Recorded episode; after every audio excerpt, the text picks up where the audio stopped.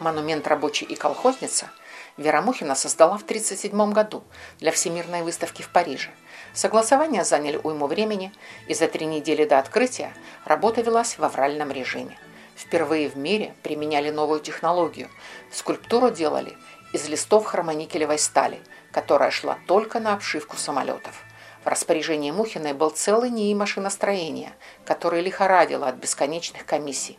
В одну из ночей неожиданно нагрянул сам Сталин и, молча обойдя каркас, уехал. Оказалось, что в складках кто-то увидел профиль Троцкого. Доносы продолжали поступать, но скульптуру весом 75 тонн все-таки отправили в 28 вагонах, разрезав на 65 частей. Собирали, как водится, в спешке, Говорят, нанятая бригада безработных парижанок натирала скульптуру, как столовое серебро, зубным порошком. 24-метровая композиция взмывала с постамента в 34 метра. Эффект полета усиливал развивающийся длинный шарф. Лучи восходящего солнца сияли на лицах и в каждой складке.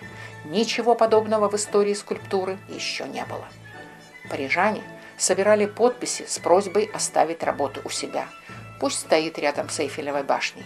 Злопыхатели угомонились и вдруг прозрели, а советские власти в просьбе французам отказали. Через 10 лет скульптура стала эмблемой Мосфильма. На минуточку.